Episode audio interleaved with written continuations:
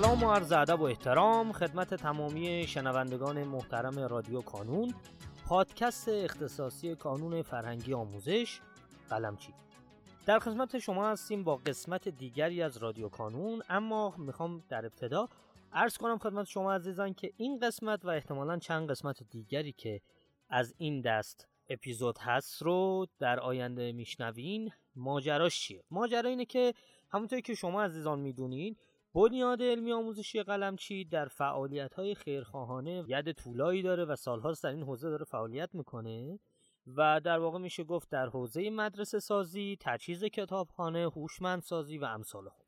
حالا بعد از یکی دو سه سال که به خاطر کرونا و ماجراهاش یک سری جلسات بین خیرین برگزار نمی‌شد امسال بعد از چند سال این جلسه برگزار شد و در واقع یک دور همی برای خیرین برگزار شد. در حاشیه این مراسم ما سعی کردیم که با ایجاد یک فضایی بتونیم گفتگویی داشته باشیم با نماینده های مختلف بنیاد علمی آموزشی قلمچی در شهرهای مختلف که به نوعی در این فرایند کارهای خیر شرکت کرده بودند. پیشا پیش از اینکه خب در واقع ما کیفیت صدامون کیفیت استدیویی نیست از شما عذرخواهی می‌کنم. اما تمام تلاشمون رو کردیم که بتونیم به بهترین شکل ممکن یک کیفیت قابل قبولی رو ارائه بدیم. و از شما دعوت می‌کنم که این قسمت و قسمت هایی از این دست رو که مربوط هست به مراسم و حاشیه در واقع مراسم قیدین فعال در بنیاد علمی آموزشی قلمچی گوش بدین و سپاس گذارم از شما.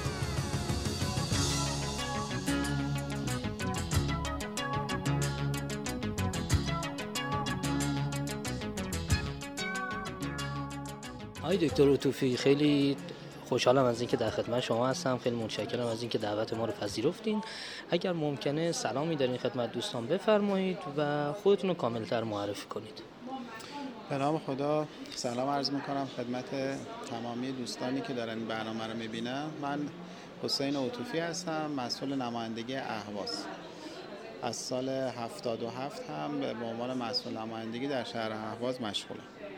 خیلی متشکرم. آیه اتوفید با توجه به جلسه امروز و در واقع این که این جلسه یک دور همیه برای خیرین شما بفرمایید که چند ساله و در واقع در چه حوزه‌ای فعالیت در کارهای خیریه دارید؟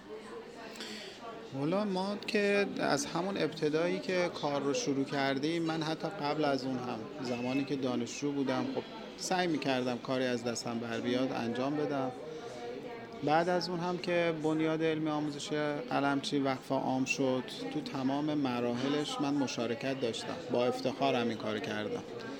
چون در زمینه علم و گسترش دانش همیشه همراهی کردم.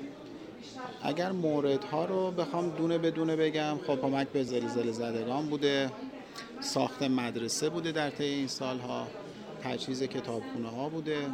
دانش آموزان بورسیه بوده هم از برگزاری آزمون و اهدای کتاب بهشون یا کمک هزینه های تحصیلی سالیان ساله که الان دانش آموزان بورسیه توی پویش ملی خود بنیاد در سطح کشور که دانش آموزان بورسیه ماهیانه تعدادشون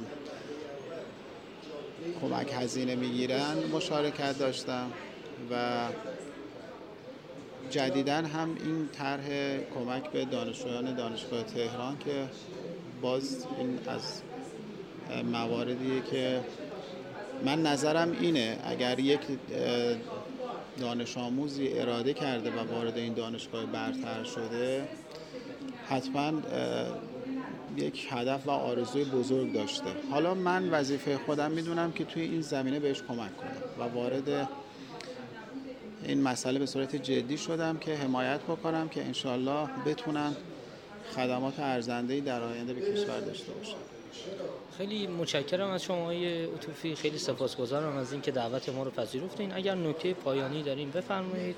در غیر این صورت خیلی سپاسگزارم که امروز کنار ما بودید. من همیشه میگم که پا گذاشتن در مسیر علم و دانش مسیر سختیه.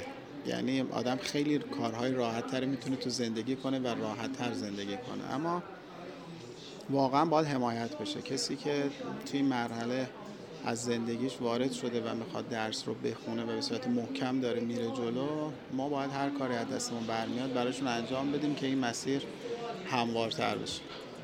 امیدوارم همه دانش آموزا موفق باشن. خیلی ممنون. خیلی متشکرم از شما. خیلی سپاسگزارم. مرسی. متشکرم. سپاسگزارم. در پایان امیدوارم مسیری که آغاز کرده ایم بتونه نقشی هرچند کوچک در موفقیت دانش آموزان عزیزمون داشته باشه و همچنین تشکر می‌کنم از تمامی کسانی که ما رو در تولید هرچه بهتر این پادکست یاری می‌کنن. تا شماره بعدی رادیو کانون خدا نگهدارتون.